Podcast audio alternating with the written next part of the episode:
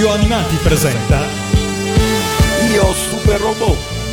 Io Super Robot.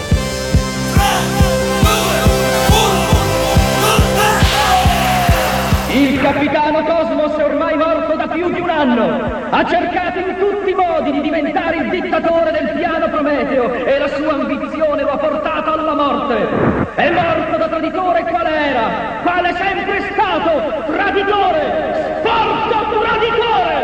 Traditore!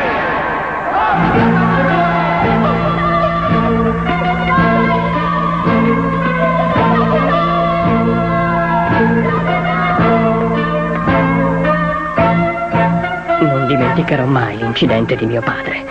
Diventerò un bravo pilota per cancellare l'onta dal nome di mio padre.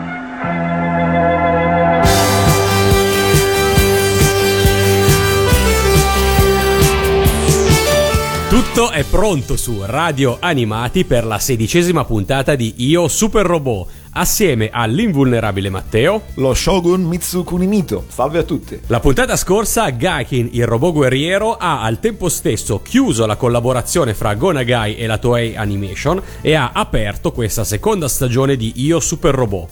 In questa puntata, un altro colosso dell'animazione giapponese muove il suo primo passo nel mondo dei super robot. Parliamo quindi di Go Gowappa Faibu Godam, da noi Godam, serie animata del 76 prodotta dalla Tatsunoko, ideata da Tatsuo Yoshida e con il character design di Yoshitaka Amano. Sigla!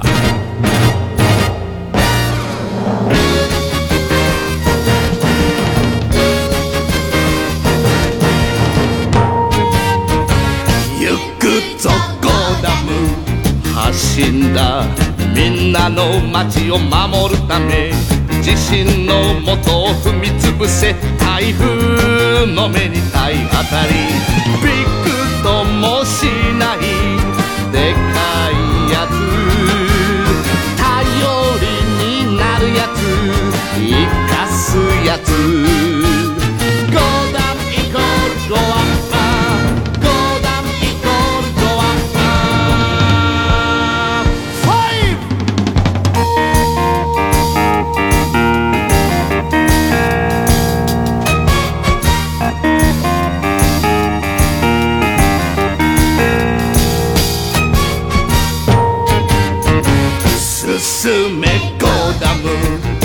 こまでもみんなの家を救うため粘土ロイドをぶっ飛ばし地底魔人をやっつけろ。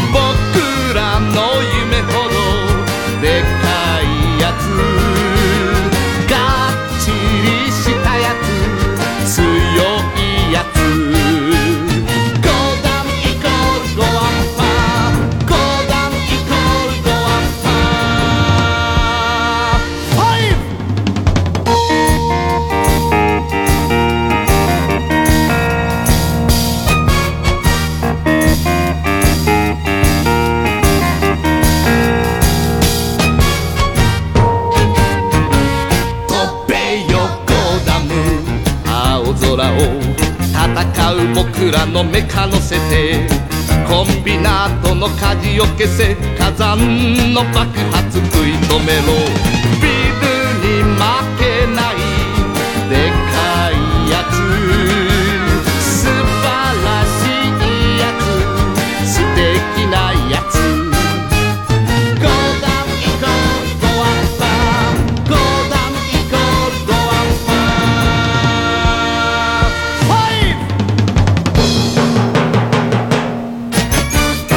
Con Godam diventa evidente che ormai le serie robotiche sono di moda. L'onda lunga generata da Mazinga smuove stavolta addirittura la Tatsunoko, una delle case di animazione più popolari e qualitativamente capaci, a lanciarsi nell'avventura robotica con una storia originale concepita per l'animazione. Godam venne trasmesso a partire dal 4 aprile del 76, dapprima domenica alle 19, e cioè contemporaneamente a Goldrake, ma poi dall'episodio 24 venne spostato a mercoledì alle 6 e mezza. Quindi non fu colpa di Godam se parte del pubblico si disinteressò a Goldrake. Eh no, il principe di Fleet vinse la sfida tra l'altro alla grande, perché proprio verso l'estate del 76, qualche mese mese dopo l'inizio della trasmissione contemporanea di Godam, cominciò in effetti la fase calante degli ascolti per UFO Robot. Poi, poi, però piano piano si riprese e infine arrivò il nuovo character design di Shingo Araki e a Godam non rimase altro che passare a mercoledì.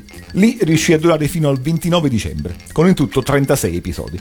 Godam è il primo super robot della Tatsunoko, almeno secondo la tua severa definizione. ma non certo la sua prima serie fantascientifica. Uh, ricordiamo che dopo aver debuttato nel 1965 con Space Ace, mentre la Toei lanciava all'attacco i super robot di Gonagai, nonché Devilman e Babil Jr., fra il 72 e il 76 la Tatsunoko rispondeva a suon di Gatchman, Kiashan, Ariken Polimar, Tekkamen e la macchina del tempo.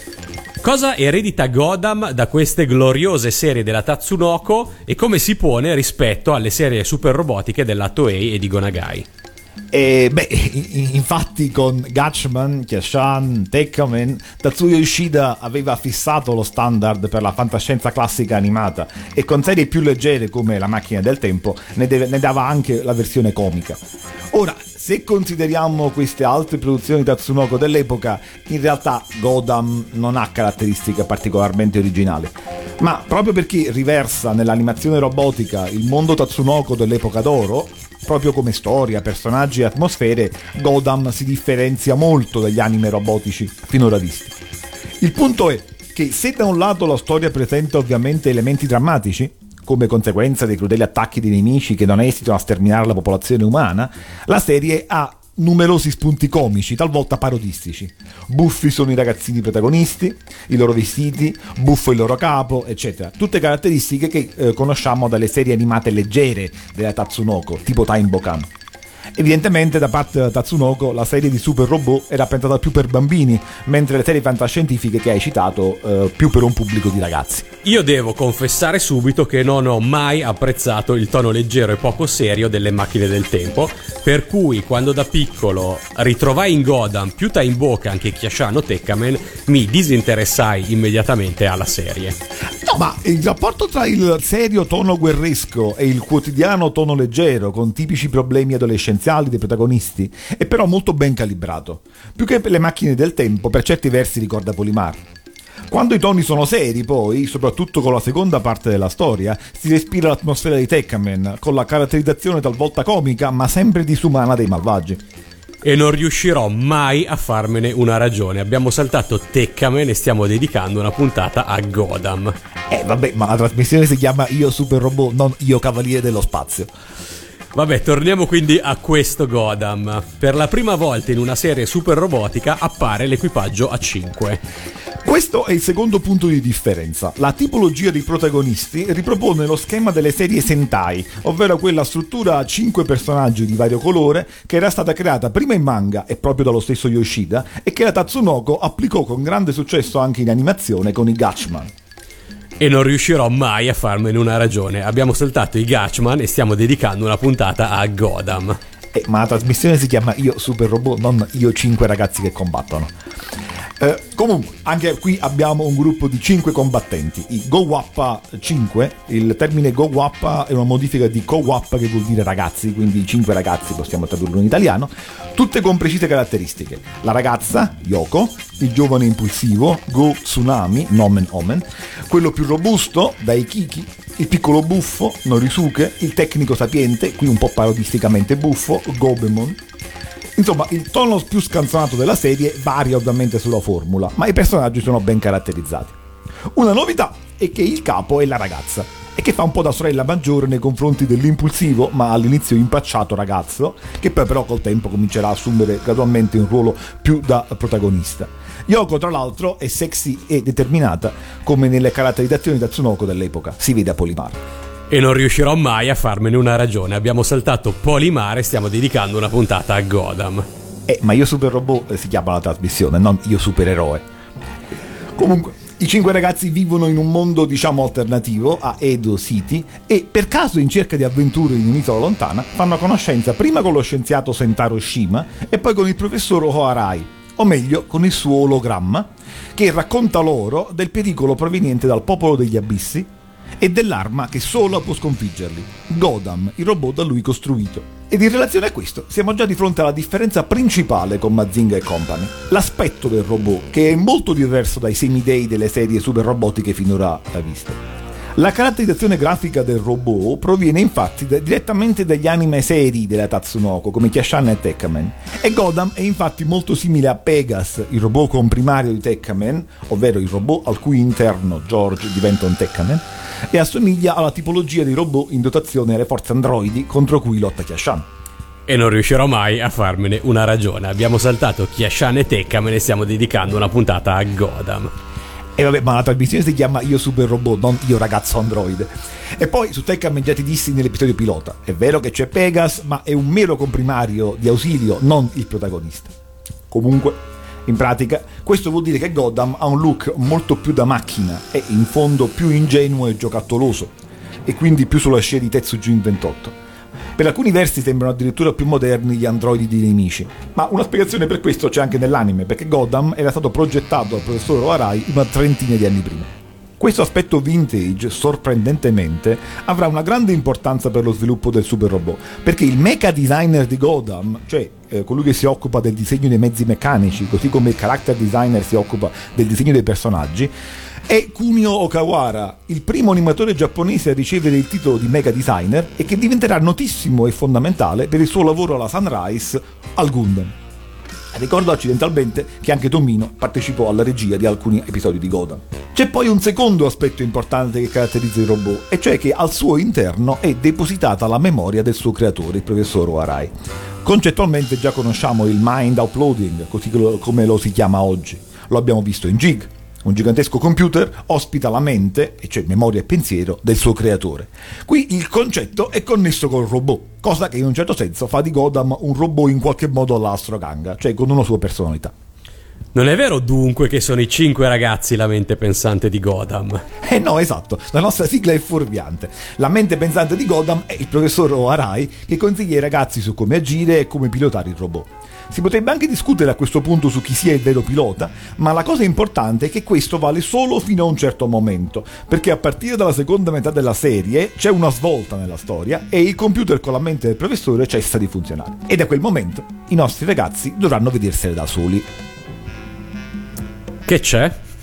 No, è che mi aspettavo un non riuscirò mai a farmi una ragione. Abbiamo saltato le nuove avventure di Pinocchio e stiamo dedicando una puntata a Godam. Anche Pinocchio, in versione Tatsunoko, dopo l'iniziale aiuto del nonnino, dovrà fare tutto da solo. Vabbè, un punto per Mito Common. Ma comunque, a ben pensarci, Pinocchio è il primo androide della Tatsunoko.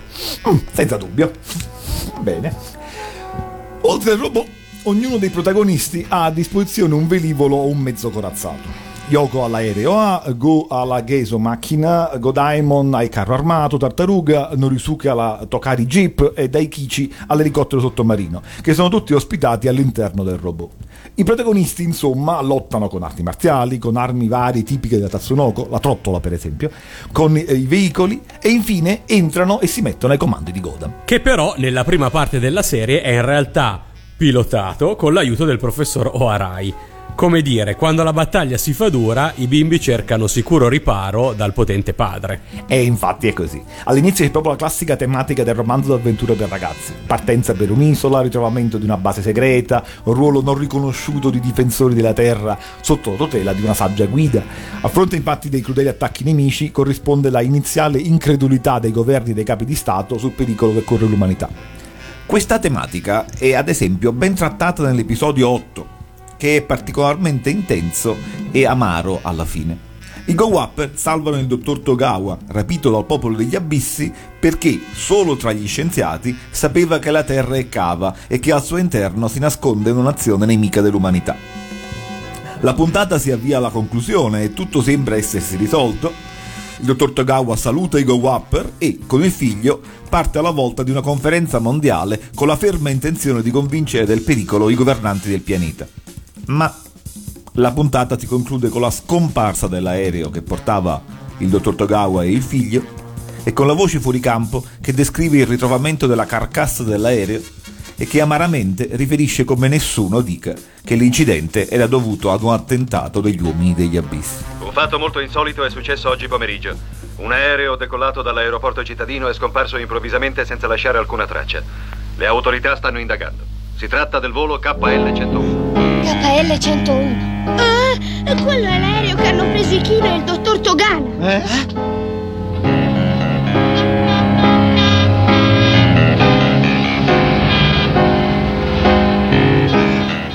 Maledetti, gli uomini degli abissi.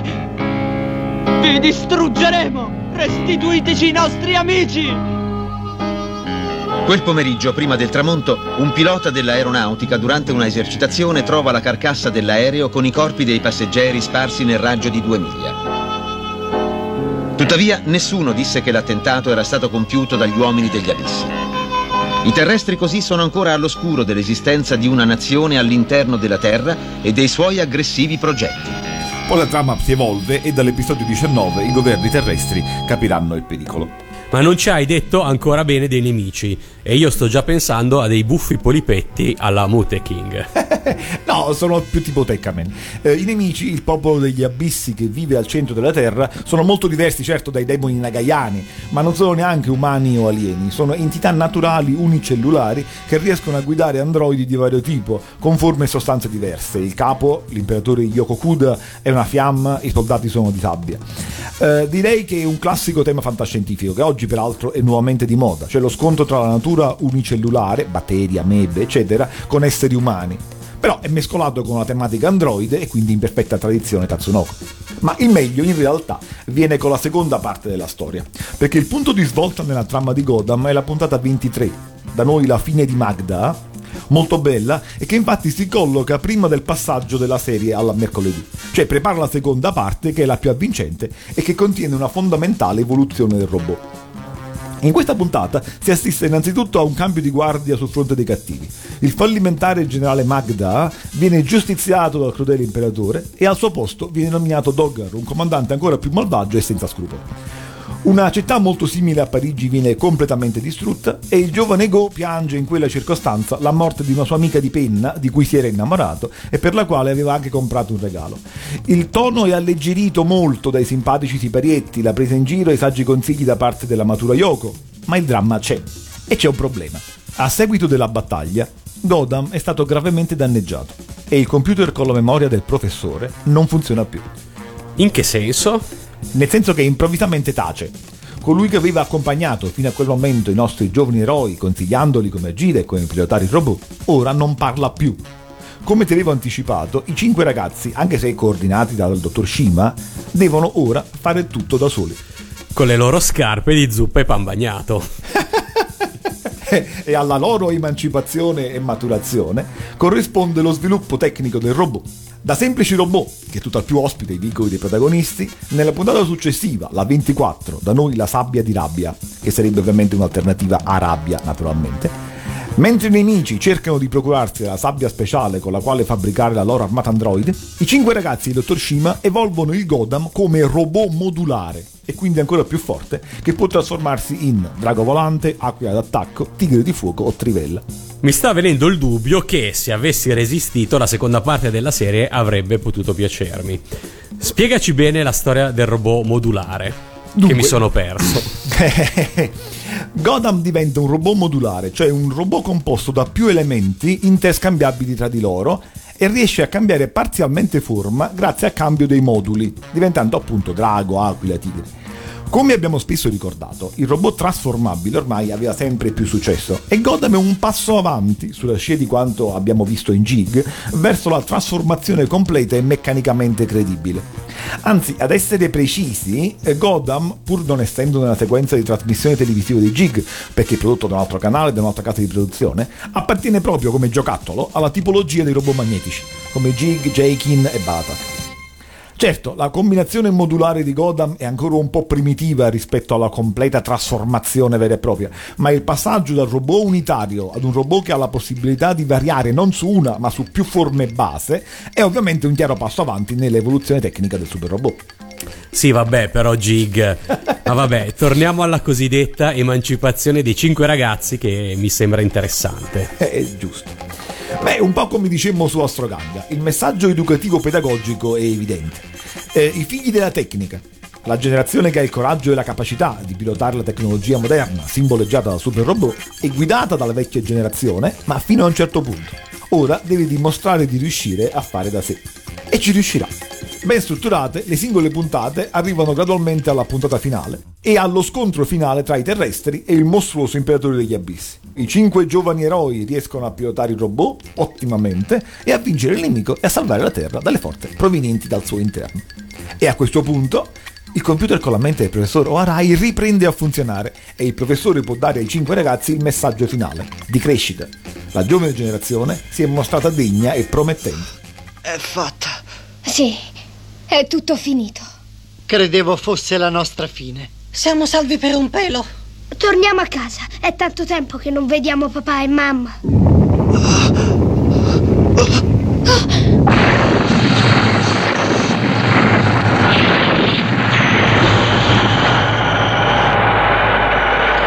Ehi, Godam si sta muovendo e io non ho neanche sfiorato i comandi.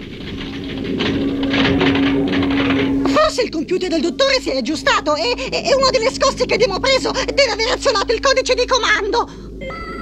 Esattamente, ragazzi. Mentre il mio computer non funzionava, voi cinque avete fatto un lavoro ammirevole. Le creature sotterranee sono state distrutte. Che gli altri esseri rimasti possano o meno vivere in pace dipenderà da quanto avranno studiato la loro storia. Io sono certo che ci riusciranno. La vostra missione si è conclusa. Ora dovete crescere, imparerete molte cose ancora. Il futuro dell'umanità è nei giovani come voi. Godam riposerà all'interno dell'isola.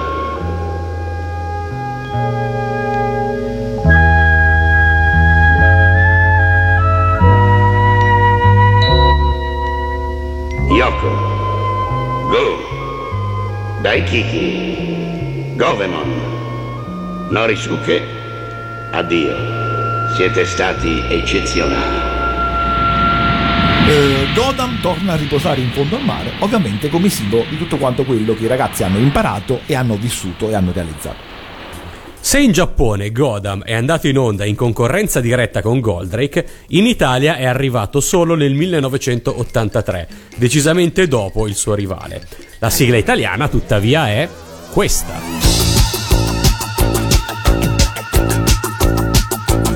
Sono cinque ragazzi, la mente pensante di Godam. Uno per tutti e tutti per un robot. Godam. Su questo grande pianeta una base segreta si ribellerà. Sotto la crosta terrestre invasione verrà. Ma i nostri cinque ragazzi al comando di Godam. Senza paura combattono al fianco di Goda Su questo grande pianeta si rischia la vita se guerra verrà salvarci potrà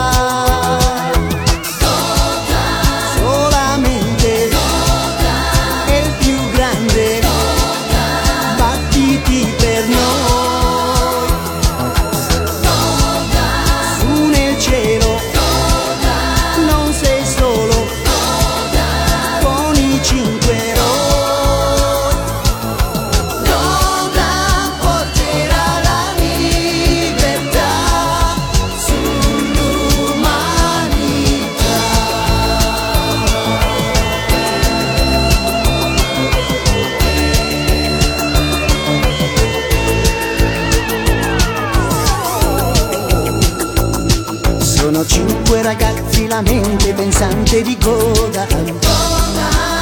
Senza paura combattono al fianco di coda.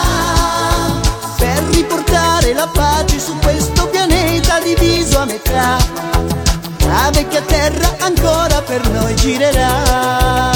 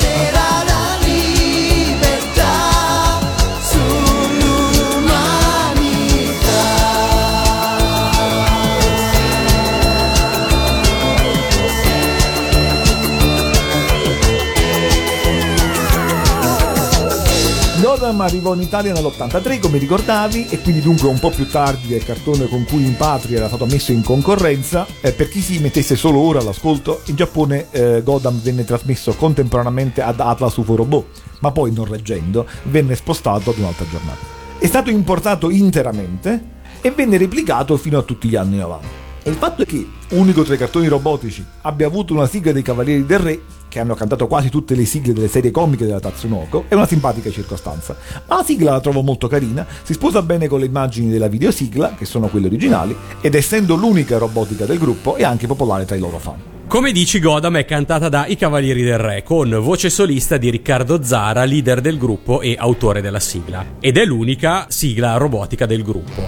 Quando nel 1983 la incisero, avevano già cantato molti dei loro più grandi successi, dalla spada di King Arthur all'Uomo Tigre, da Lady Oscar a Super Auto Mach 5, incluse le macchine del tempo Calendar Man e Yattaman. E questa fu un'ulteriore, inequivocabile conferma per il piccolo invulnerabile Hiroshi, cioè io, che Godam non fosse un vero super robot. Del resto, una simile reazione la ebbe pure Jonathan Zara, il bambino dei Cavalieri del Re, che prima si esaltò alla notizia che finalmente anche i Cavalieri del Re avrebbero cantato la sigla di un robot e poi scoprì Godam. Comunque, qualche anno dopo, avrebbero scritto e inciso la sigla di Devilman, che proprio Super Robot non lo è, ma li ha più volte incrociati, come ricorderete. Ma Riccardo Zara spesso ripete che a lui Godam non piace. Evidentemente deve averla composta in un momento particolare o la sua fonte di ispirazione non deve essere stata buona. Ma ti dirò, con buona pace sua, io la trovo un gran bel pezzo. O tu preferisci il fichissimo del baseball? Io preferisco il fichissimo del baseball, ma non disdegno Godam, so che ha i suoi estimatori e riconosco che suonata dal vivo, da chi è cresciuto a Godam e Cavalieri del Re, ha il suo bel perché. Concludo dicendo che la sigla di Godam arrivò mentre la RCA decideva concluso il suo impegno nel mondo delle sigle TV. Godam riuscì ad essere inclusa nella raccolta TVlandia Successi numero 6, ultimo volume regolare della gloriosa collana, ma non riuscì ad essere pubblicata su 45 giri. Questo fino al 2010, quando la lacuna fu colmata dall'Associazione Culturale TVpedia con un 45 giri promozionale che abbina Godam a Jane Mici di Nico Fidenco. Dici ora invece cosa pensi del doppiaggio italiano. Dunque, il doppiaggio italiano è molto buono e nonostante non abbia fatto confronti, l'adattamento non sembra dare indizi di particolare stravolgimento. I nomi però spesso sono semplificati. Godaemon si chiama in realtà Gemon, Goemon, uh, Daikiki si chiama Daikisa, anzi talvolta sono, i nomi sono letti chiaramente male. L'imperatore, che da noi è chiamato Yokokuda, in realtà si chiama Jigokuda che ha un significato e vuol dire è l'inferno. Le voci comunque sono fantastiche e sono quelle classiche dell'epoca della pacifica invasione, quindi Laura Boccaniera, Fabrizio Mazzotta, Renzo Stacchi, Massimo Corizza, il quale interpreta più voci e che, a differenza di Devilman, stavolta può contare su un cast doppiatori decisamente più allargato. La serie è stata già molto presto edita in VHS e poi in DVD. Un erroraccio però c'è. Lo scambio di titolo tra l'episodio 24, La sabbia di rabbia, di cui abbiamo anche parlato, e quello 3, Uekida. Per cui l'importante episodio che presenta il nuovo Godam, il 24 cioè, è preceduto dal titolo del numero 3 e quindi trasmesso erroneamente come tale prima e quindi con grave confusione nella cronologia. Se ci si basa sulla sequenza dei titoli si ha l'impressione che Godam sia modulare fin dall'inizio. Per avviarci alla conclusione di puntata ti chiedo come al solito della colonna sonora giapponese. La colonna sonora è di Bob Sakuma, lo stesso autore della colonna sonora di Tekkaman e The Gatchman, e le sigle sono composte da Asei Kobayashi, autore delle sigle di Tekkaman e The Gatchman. A cantare le sigle sono Ichiro Mizuki e il coro di bambini Young Fresh. L'iniziale Ikuzo Godam, Andiamo Godam, e la finale Go Wappa Faibu no Uta, la canzone dei 5 Go Wapper, ovvero la canzone dei 5 ragazzi.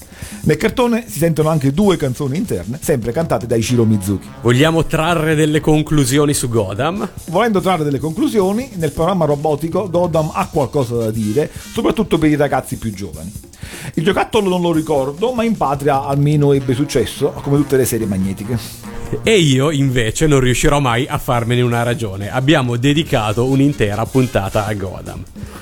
Ad ogni modo, a Godan piacendo, questa puntata è finita e noi ci diamo appuntamento alla prossima con un super robot di quelli veri. Un saluto da Pegas. Uno da Godan. E un ringraziamento a Freccia comunque dai Kiki. Ma i nostri cinque ragazzi al comando di Godan? Senza paura combattono al fianco di Godan. I